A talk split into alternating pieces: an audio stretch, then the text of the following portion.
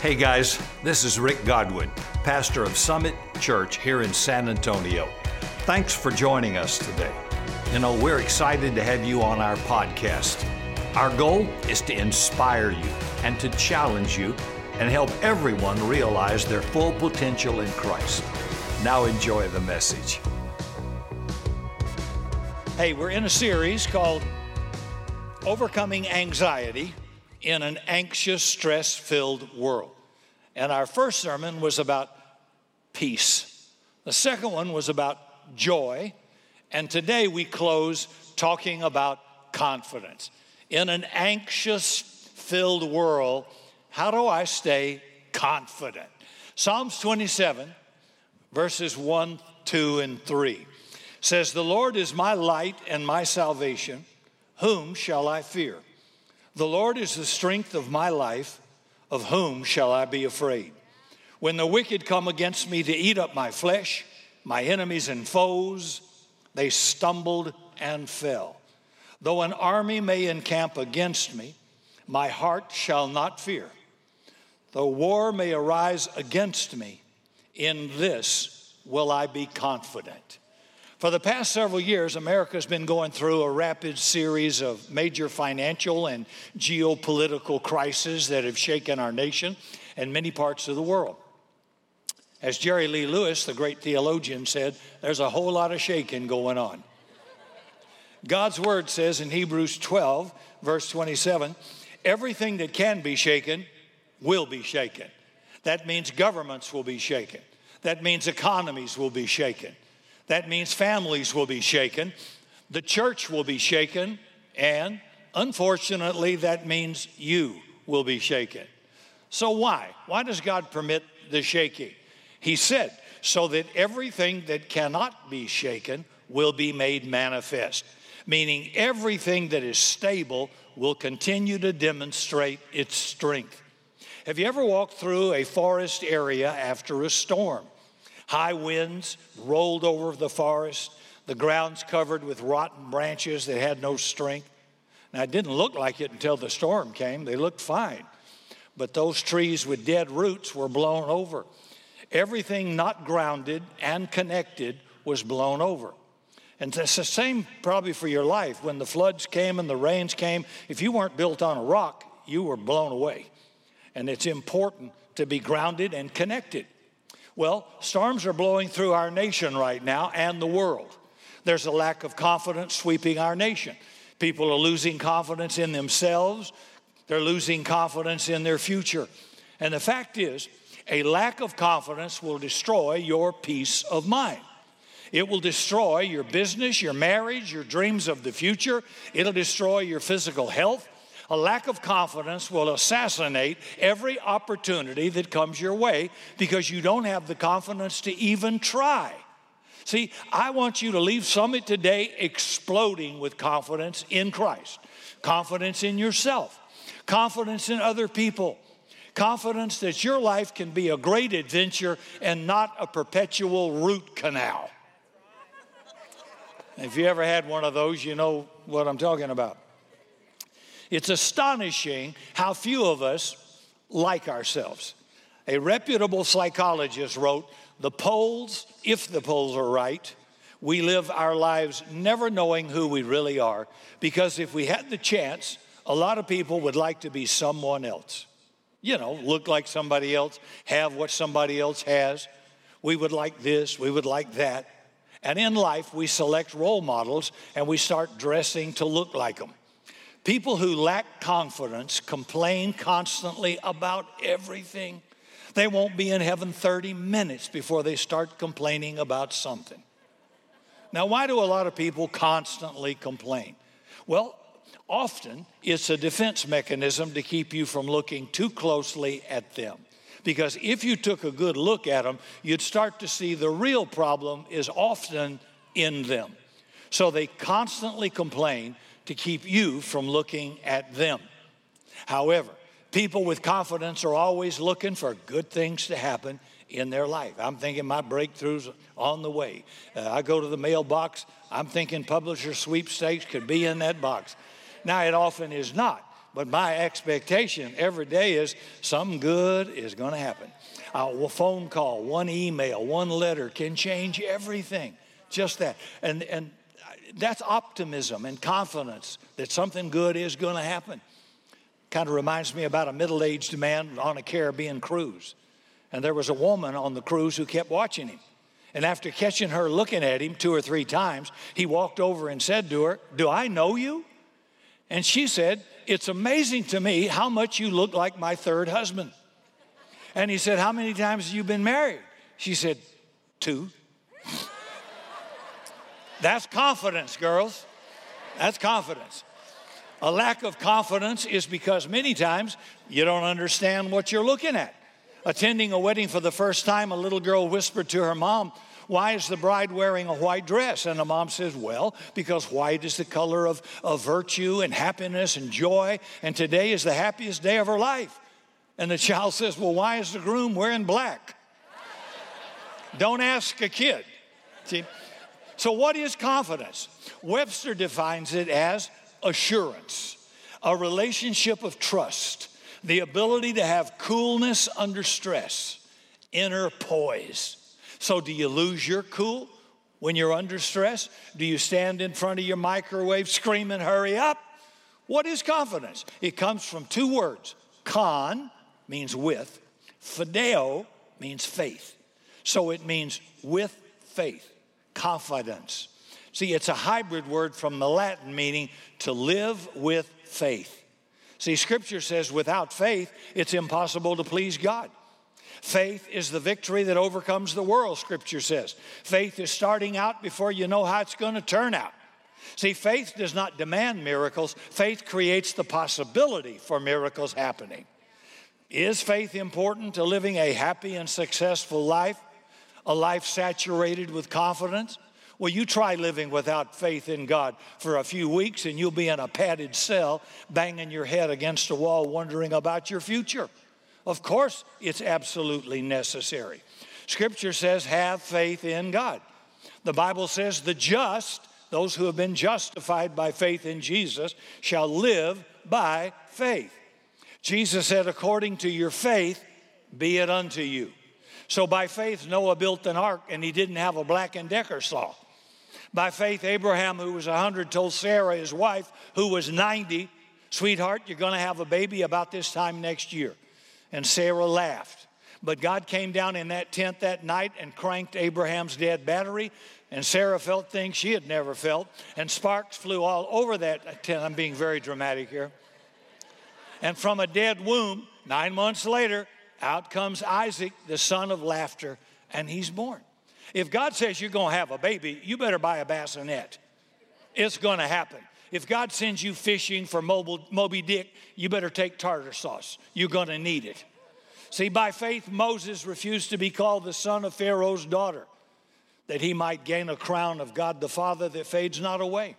By faith, the fathers of the church subdued kingdoms, brought righteousness, stopped the mouths of lions, of whom the world was not worthy. So, good question this morning. Are you surrounded by the forces of hell? Are you surrounded by enemies who wish to destroy you? Do you feel yourself overwhelmed by discouragement or despair, sickness, defeat, by disease? Scripture says, have faith in God. You're not just anybody, you're a special somebody to God if you're a follower of Jesus and you're his child. Live in divine confidence. Why? Because the Lord is my shepherd, I shall not want. Though an army comes against me, I will not fear. The Lord is my light and my salvation. Of whom shall I be afraid? Bring it on. And people will hate you, rate you, shake you, and break you. But how strong you stand is what will make you. Our God is an awesome God. He's a God who cannot fail. He's greater than the problems you're going through. He's greater than the enemy you may be facing this Christmas. Have confidence in God that He will not fail you. See, confidence, which is living by faith, cannot be inherited, it's developed. Now, how do I know? Romans 10, verse 17 says, faith comes by hearing, and hearing by the word of God. The emphasis is on the word cometh. It's a Greek continuous verb that means it's progressively growing. So, how does it come? By hearing or reading the Word of God. The Bible says in Romans 12, 3, to every man is given a measure of faith. So everybody in this room, everybody watching online has some faith. But that faith is stimulated and nourished by hearing and reading God's Word. See? Now that ought to shock people that come Christmas and Easter because every time they have a crisis, they fall apart. They don't have anybody to turn to, they don't have any confidence. Why? They don't know any word. And it's the word of God that is living. It's called a Rhema word. It's alive, it's living. It's not the Reader's Digest or Ladies' Home Journal. This is something very powerful that can generate life. If you won't read God's word and you're not hearing it, you'll always have stagnant, weak, pitiful faith. You'll always collapse every time there is a problem. But the more you read it and the more you hear it and you hear it proclaimed, the greater your faith will be. So your faith is developed. Faith cometh. But the problem is, many people don't read God's word, and when they do read it, they don't read it until they understand it. Um, it's an old funny, but it's worth repeating. An ordination committee was interviewing a very uneducated, illiterate man who wanted to be ordained to preach the gospel. So the committee, in kindness, said, Do you know enough about the gospel to preach it? He said, Oh, yes, sir, I do. So the ordination committee thought, Well, we'll give it a shot. They said, What part of the Bible do you know best? And he says, Well, I know the book of the parables the best. And the committee said, What? The book of the parables? He said, Yes, sir. So the committee says, Well, then, tell us about the book of the parables. He said, Okay, here it is. There was a good Samaritan going down from Jerusalem to Jericho, and he fell among the thorns. And the thorns sprang up, and they choked him half to death. And he said, I will arise. And he arose and he came to a tree, and his hair got caught in the limbs of the tree. And he hung there for 40 days and 40 nights. And the ravens came and fed him. And Delilah saw him, and she cut him down with her shears. And he fell on stony ground. And he said, I will arise. And he came to a wall, and Jezebel was sitting on that wall. And she mocked him. And he said, Chunk her down. And they chunked her down. He said, Chunk her down again and they chunked her down a second time. He said, Throw her down 70 times seven. And great was the fall. And of the fragments that remained, they picked up 12 baskets full. And they said, Whose wife shall she be in the resurrection? now, that's all in the Bible, but it, it's not like that in the story.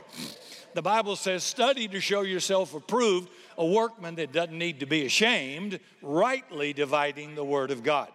So some people can divide it, but they can't get it back together again.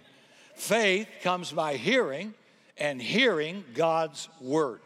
Many of you have paid money to go to a self improvement seminar to be told by some enthusiastic uh, guru to go read some books. That'll build your confidence. Hang around people who are full of confidence and learn how to speak confidently when perhaps you don't have any confidence at all and they speak about power talks, power suits, power lunches. I can save you some money. There are 66 books in your Bible authored by God the Holy Spirit. They are saturated with confidence. You read the Bible, it'll transform your life into living victory. In those pages of that Bible, you'll meet people, men and women who stood against impossible odds and won with faith in God and in themselves, they conquered the unconquerable. They defeated giants. They walked in and walked out of a fiery furnace without the smell of smoke on them. Moses led two and a half million people into the wilderness, and by faith, God sent manna every morning and caused water to gush out of a rock. And there was not one sick or feeble person among them for 40 years. Get you some of that. Elijah called fire down from heaven to consume the sacrifice, that had just had 12 barrels of water poured on it. That's confidence. Wow. When Gabriel told Mary she was going to be the mother of God, you think about that and it'll set your hair on fire. She's maybe 16 years old, and an angel, Gabriel, shows up and says, You're going to give birth to the Son of God, for with God nothing is impossible. And Mary says, Okay, be it unto me according to your word. I don't understand how it can happen, but it doesn't matter. If God said so, I believe it. Be it unto me according to your word. That's confidence. That's have you got some? See, Paul was beaten three times, stoned, left for dead, but he writes in Romans 8, verse 37, we're more than conquerors through Christ who strengthens us. That's confidence, man. He preached to Felix, the Roman governor. Felix, it says, shook with fear, while Paul, who is in chains, was fearless. Paul shook a deadly viper off his wrist on the island of Malta after it bit him. The night before he was executed, he wrote this I have fought a good fight. I finished my course. Henceforth, there is laid up for me a crown of life, and not me only, but to all those who love his appearing. Wow. King David writes in the 23rd Psalm Though I walk through the valley of the shadow of death, I will fear no evil, for you are with me. And even in the last days of the breath of your life, God's with you. God will walk through any circumstance with you, not without you. He'll be with you all the way. So if I remember, remember Bonanza. Some of you older folks remember this here Bonanza, and and little Joe Cartwright and Hoss. And little Joe is in a saloon, and big, the gunfighters are all around him, and he's feeling kind of overwhelmed. And Hoss walks in, pulls open the saloon doors, big giant of a man. And suddenly, little Joe gets very confident. He starts trash talking the boys in there because he knows I got Hoss backing me up. And that's how we ought to feel when we come against bad circumstances, the enemy throws something at us, do a little trash talking back to the enemy because Jesus is backing you up. He said, I'll never leave you, I'll never forsake you, I'm always with you. I'm confident because the Lord is with me. I'm not alone. David said, The Lord is my high tower, my shield, my buckler. The Lord is my deliverer. He's my fortress. He's my rock of salvation. He's the conqueror of death, hell, and the grave. Folks, have confidence in the Lord Jesus Christ. James writes that demons tremble at the mention of his name. You sling that name Jesus around often. Demons cower before him because he's the conqueror of death, hell, and the grave. He's the judge of all the earth. And one day, Every liar, every murderer, every slanderer, every war criminal, every crooked politician, every dictator will bow their knee before him and confess he is Lord to the glory of God the Father. Hallelujah. Psalms 91, verse 7. Psalms 91, verse 7 says, A thousand may fall at your left hand, 10,000 at your right hand, but no evil shall come near your dwelling, because it is the Lord that's your protection. Now, how do you know you lack confidence? Well, one way is you're always looking for a reason not to try some new task, seize a new opportunity. And when an opportunity presents itself, you kind of cower from it rather than run to it. You refuse to act upon your solutions to the problem. You know, you try to find a committee of peer group to advise you. Now, listen, a camel is a racehorse designed by a committee. If you're not confused now, try to get six or 10 people and ask their opinion. Boy, you are really going to be confused. You know you lack confidence because you're fearful of responsibility. So you turn down a promotion, an opportunity at work because it might require you to do something different than you've ever done before. When the boss calls you in, your first reaction is, What did I do wrong? The right reaction is, Thank God my raise has finally come through. You know you lack confidence when you meet somebody and you start twisting your hair and you cover your mouth and you look down at the ground and never in their face. And when you extend your hand, it's like squeezing the dead end of a fish. Hey, let me remind you about something. God provided worms for birds, but He didn't throw them down their throat. You have to take the initiative.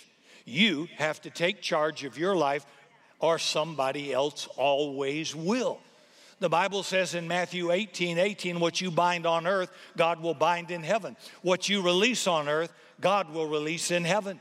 So God's waiting on you and me to take the initiative. And when you take the initiative, God says, okay, I'm going to back you up. And the gates of hell will not prevail against you. You're my child, and I tell you, you're going to do well. Attack. I think it's the bison, correct me if I'm wrong But I was reading in some of my material the other day that the bison is the only animal that charges into the storm, knowing it's the shortest distance through the storm. While other animals flee from it, they're still in it, following it. But the bison goes straight at the storm, knowing that's the shortest route through. And that's exactly how we have to face our circumstance. You face it head on.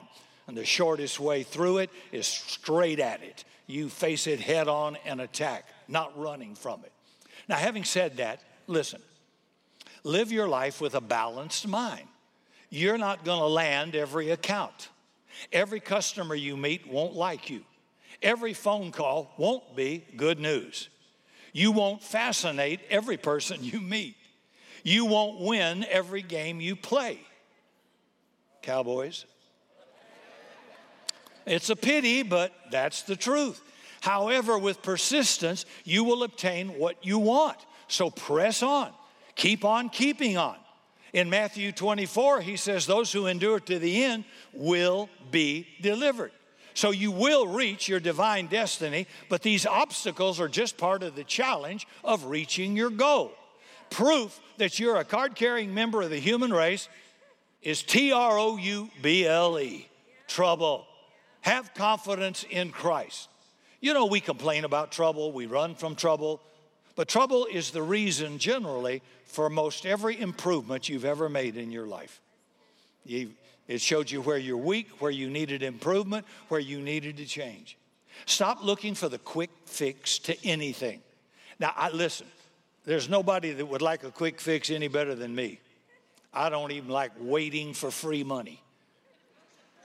Okay, my nature, my temperament, we're all different. I'm, I'm just saying to you. But sometimes it takes time. Now, I like a quick fix, a quick miracle, but sometimes it doesn't come quick, but it comes. And if you're persistent and you endure to the end, God says you will be delivered. Uh, you have need of endurance that after you've done the will of God, you might obtain the promise. I have need of what? Endurance. You mean I did the right thing and it hasn't broken free yet? That's right. Well, what do I do? Stand. Having done all to stand, stand. Oh, we Americans hate that. What? No, I want it now. Well, sometimes it doesn't come now, it will come. So you have to have some endurance in you, waiting on what God said to come. I have confidence that what He said, He will do. Being confident of this thing, that that which He has begun in you, He will perform it unto the day of Jesus. I am confident about that. That's God's word and God's promise to me. So, you know, quick fix, doesn't exist. Ask God for His answer, and no matter how difficult the answer is, you stay the course until you get there. Because when you get there, you'll be in your promised land, and nobody can take that from you. So, how do we maintain that confidence? How do we overcome the moments in our life when we feel inferior, when we are intimidated, when you feel inadequate to the challenge? You know, you feel defeated even before the game starts. When Satan comes to you like a roaring lion, trying to overwhelm you, trying to get you to retreat from your dream, trying to get you to live in the atmosphere of fear, insecurity, and uncertainty and bully you into submission. Well, the first thing to do is give up any thought of quitting. Give it up. Again, God's word says, They that endure to the end shall be delivered. Those who remain in the end are the ones who see the victory. I think it was President Calvin Coolidge who once said, Nothing in the world can take the place of persistence. Talent won't. Nothing is more common than unsuccessful people with talent. Genius will not. Unrewarded genius is almost a proverb. Education won't do it. The world is full of educated derelicts and unemployed people. Persistence and determination alone, he says, will win the day. So you're never going to stand in the winner's circle unless you finish the race. I don't care if you started it, can you finish? You have to stay the course. You have to pursue to the end. Quitters never win, and winners always refuse to quit, although they feel like it. Quitting is actually murdering your opportunities. So, what do we do when things get tough? Well, many just quit their job, quit their assignment, Boss wants you to come to work on time, wants you to look reasonably alive for eight hours. No, it's just too hard, so you quit. I saw a sign in the business that said, if you don't believe the dead come back to life, hang around here till five o'clock. We quit school, we drop out. If it demands study, scholarship, turning in homework, passing tests, forget it. One student handed in his English paper, got an F. He looked at the F and he went to the professor and said, I don't think I deserve an F on my English paper. The professor says, I don't think you deserve the F either, but that's as low as I can grade you. Uh, America is rated poorly in education among third world countries. They're eating our lunch because we've developed the I quit mentality. According to the Texas Tribune in San Antonio, 58% of students are considered at risk for dropping out of high school. That means they are sentencing themselves to a lifetime of poverty. We quit marriage. Your dream lover becomes a nightmare. You know, there are two periods in a man's life when he doesn't understand women before he marries and after he marries. Is my wife laughing? I don't know. See, see, we quit church the pastor preaches a message on sin or tithing or spiritual authority, then they say you're a fanatic. So they said, well, let's go meet in our kitchen. We'll have kitchen church, and nobody will tell us what we should do. No one will hold us accountable if we don't want to do or what we don't want to be. See, you start developing confidence when you stop making excuses about your situation. All great living begins when you accept personal responsibility for your life. My parents did not dictate the outcome of my life. Everybody and relatives had some impact in my life, some bad, some good. But I got to make my choice. And so do you. So don't blame anybody else. Look in the mirror and say it's all about you. Winston Churchill said, The price of greatness is personal responsibility. An excuse is the thin skin of fear stretched real tight over a bald faced lie. There are two groups of people on earth those who make good and those who make excuses. If you have the habit of making excuses, I urge you, stop it. You are where you are because you're like you are. And you can become better than you are when you take the responsibility for who you are. So put your hand in the hand of God and say, Nothing is impossible with God or with me. Faith comes by hearing, and hearing by the Word of God. I am embracing the Word. I cannot be defeated, and I'm certainly not going to quit. It's not over till I win, and I am not going to back down, cower down, or quit. That becomes one of your greatest strengths the confidence that God will bring you through. See, look at the excuses Jesus could have used. I can't do anything with my life because people say I was born illegitimate. I'm born into a hated minority. I'm born into political captivity. I live under the occupation and oppression of the Roman government.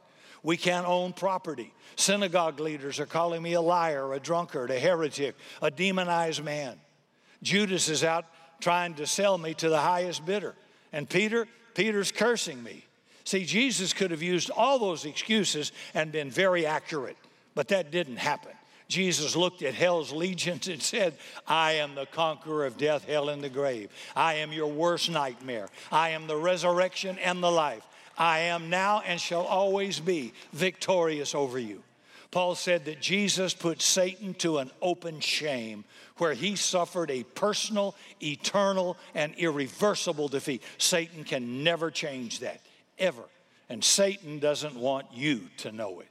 He doesn't care if you wear a cross necklace. He doesn't care if you believe in Jesus. He doesn't care if you celebrate Christmas. What he cares about is that you fully know and understand his defeat at the cross and what benefits that gave you when you become a follower of Jesus Christ. He does not want you to know what happened. Then he can manipulate you and handle you and take authority over you so that your life is not the life God intended you to have. I mean, it was way in life before uh, we sat down with a Bible and a, a, bunch of friends and went through chapter by chapter with uh, a guy who was a carpet cleaner but a student of the Word and showed us our real authority. And we just kept taking legal pad after legal pad, scripture after scripture. And I got up and thought to myself, man, have I been missing it. We had two little girls, and they're always sick with that ampicillin, that pink medicine that's sticky that you put in the refrigerator for ear infection. Anybody remember ampicillin? For, and they always had some dumb ear infection or some plague of Egypt. I don't know, always something. And when I discovered some authority, I remember I stood up and said, In the name of Jesus, this stops now. I take authority over the spirits of infirmity attacking my children. I command you to stop in Jesus' name. Jesus bore my sin, my sickness, disease, pain, and infirmity on the cross, and I have a legal right to health and healing. I rebuke you from my children in this home. That year, our medical bills went down 50%, and I'm just a rookie, just a rookie. But I was beginning to learn how to walk in the authority Jesus gave me. And I found it working in so many areas of life. I was that's who I was in Jesus, but I didn't know it. I didn't my people are destroyed for lack of knowledge. What you don't know can kill you, or the enemy will. So it's really important to say, walk in that authority. I am not going to be a good loser. Well, I heard there's some flu breaking out. It shall not come near my dwelling. And should it even come near my dwelling, I'm going to walk out of this thing quick. I am not going to go down to this thing in utter weakness. And that prayer changes things. I'm using that authority. Now, hell's authority can no longer prevail against the church of Jesus. From this day forward, when one of his kids comes to the gates of hell, and they use the name of Jesus Christ, hell's hordes will do what you say to do because whom the Son sets free is free indeed. I mean, you use that name. I wouldn't know demons tremble at the name of Jesus if he didn't put it in Scripture so I could know. Now I know. So they tremble. It's about time when you got bad news, you tremble, you start making the enemy tremble. You cannot defeat me. I know the rights I have, and I will hold God's word against you. And when I pray for any friend that has a problem, medical or financial or marital or with the children, what do I pray? Scripture. Scripture. You get around Sandy Ross, all you're going to hear is the word, the word, the word, the word, the word. Because it's got, what else you going to pray? Yeah, just pray the word of God. It's got power in it, it's got life in it. Sling it around your children, sling it around the house, sling it over your husband, sling it over your, your spouse or relatives. Don't be a good loser. Don't be a doormat for Satan. Have some confidence that what God made a promise to you for, that will He do. And it, well, I'm getting older. Well, Moses was 80 before he got started. Abraham was 100 before his dream came true. What's your problem? If God made a promise, He's going to keep me in good shape till that promise comes true. He'll keep me alive. He'll keep me young and healthy until then. He'll hold the sun still He'll till the enemy is defeated. He'll open the Red Sea. He'll feed you with unclean ravens. He will do whatever it takes to preserve you until what he promised you comes true. So never allow circumstances to take you off God's promise and God's word. Have confidence in God and in his word. Psalms 27 1 The Lord is the strength of my life, so of whom shall I be afraid? Proverbs 3, verse 26 For the Lord shall be thy confidence and keep your foot from stumbling. Proverbs 14, verse 26. It is the fear of the Lord, it is a strong confidence. His children shall have a place of refuge. 1 John chapter 5, verse 14. And this is the confidence we have in Him that if we ask anything according to His will, He will hear me. You can't read your Bible and be a pessimist. It's not possible. Have confidence also in your fellow believers. How many times have I heard, well, Pastor, I just don't have confidence in anybody anymore. That pastor who I trusted, that national evangelist, is involved in scandal or he fell, and so I just don't have any confidence in anybody anymore. Hey, folks, excuse me, wake up, Sparky. There's not one verse in the Bible that tells you to have faith in anybody except Jesus. It says, Trust in the Lord with all your heart and lean not to your own understanding. In all of your ways, acknowledge Him, and He will direct your path. Man, in 35 years here from our start to this day, I've watched people come and watch people go. My faith has never been in those people. My faith has always been in Christ. I don't care what friend of mine fails or stumbles. It's got nothing to do with me being here. I'm standing here, I will finish here, and I will end up doing what God made me to do until the end. People come, people go. Big deal. Big deal. I hate it. I, I hate to lose some of those people, and the enemy takes many of them out because of their own ego or pride or what or rebellion. Doesn't matter. My faith and confidence was never in them. I didn't become a Christian because somebody else was. When I heard the good news that what Jesus did for me, I bought it.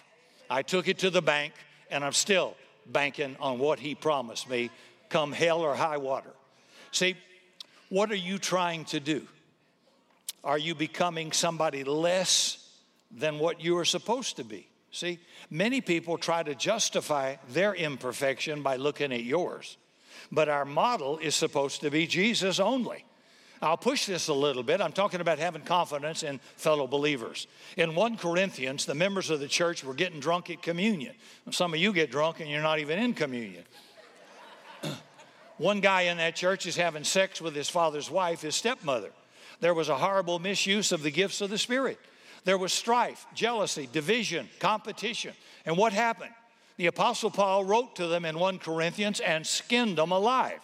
And they repented and they turned around and they became new creations in Christ. Now listen to Paul writing to the same group in Second Corinthians chapter 7. He said, I have confidence in you in all things. Think of the blessing to a brother or sister in Christ who's really dropped the ball. And you put your arm around him and say, Look, there's a bad deal, but I have confidence in you. What healing power comes through that statement? What restoration comes through that statement? Some people who call themselves Christians love to cut other people down with that tongue, calling it smart, but it's godless. Stop it. Criticism can destroy the heart and soul of another person. It can destroy your marriage. It can destroy your children. It can break up relationships. It can destroy your church. To have confidence in other people requires the power of the Holy Spirit. And that's why some people don't have confidence in other people. Paul wrote to the Galatians in chapter 5 I have confidence in you through the Lord Jesus. In other words, you need God's grace and power to do that. He said, I have confidence in you, faults and all, because the God who started a good work in you will perfect it. The Bible warns us about giving up our confidence. He says, We are the household of Christ if we hold fast to our confidence, which has a great reward. And today in this audience, some of you, maybe watching online as well, have lost confidence in yourself. You've lost confidence in other people. You've lost confidence in God or the church. You've lost confidence in many things. But this morning, you'd like to recover the confidence that comes from walking with Christ in faith. And I want you to leave today with the confidence that everything's gonna be all right because our God reigns. Hallelujah.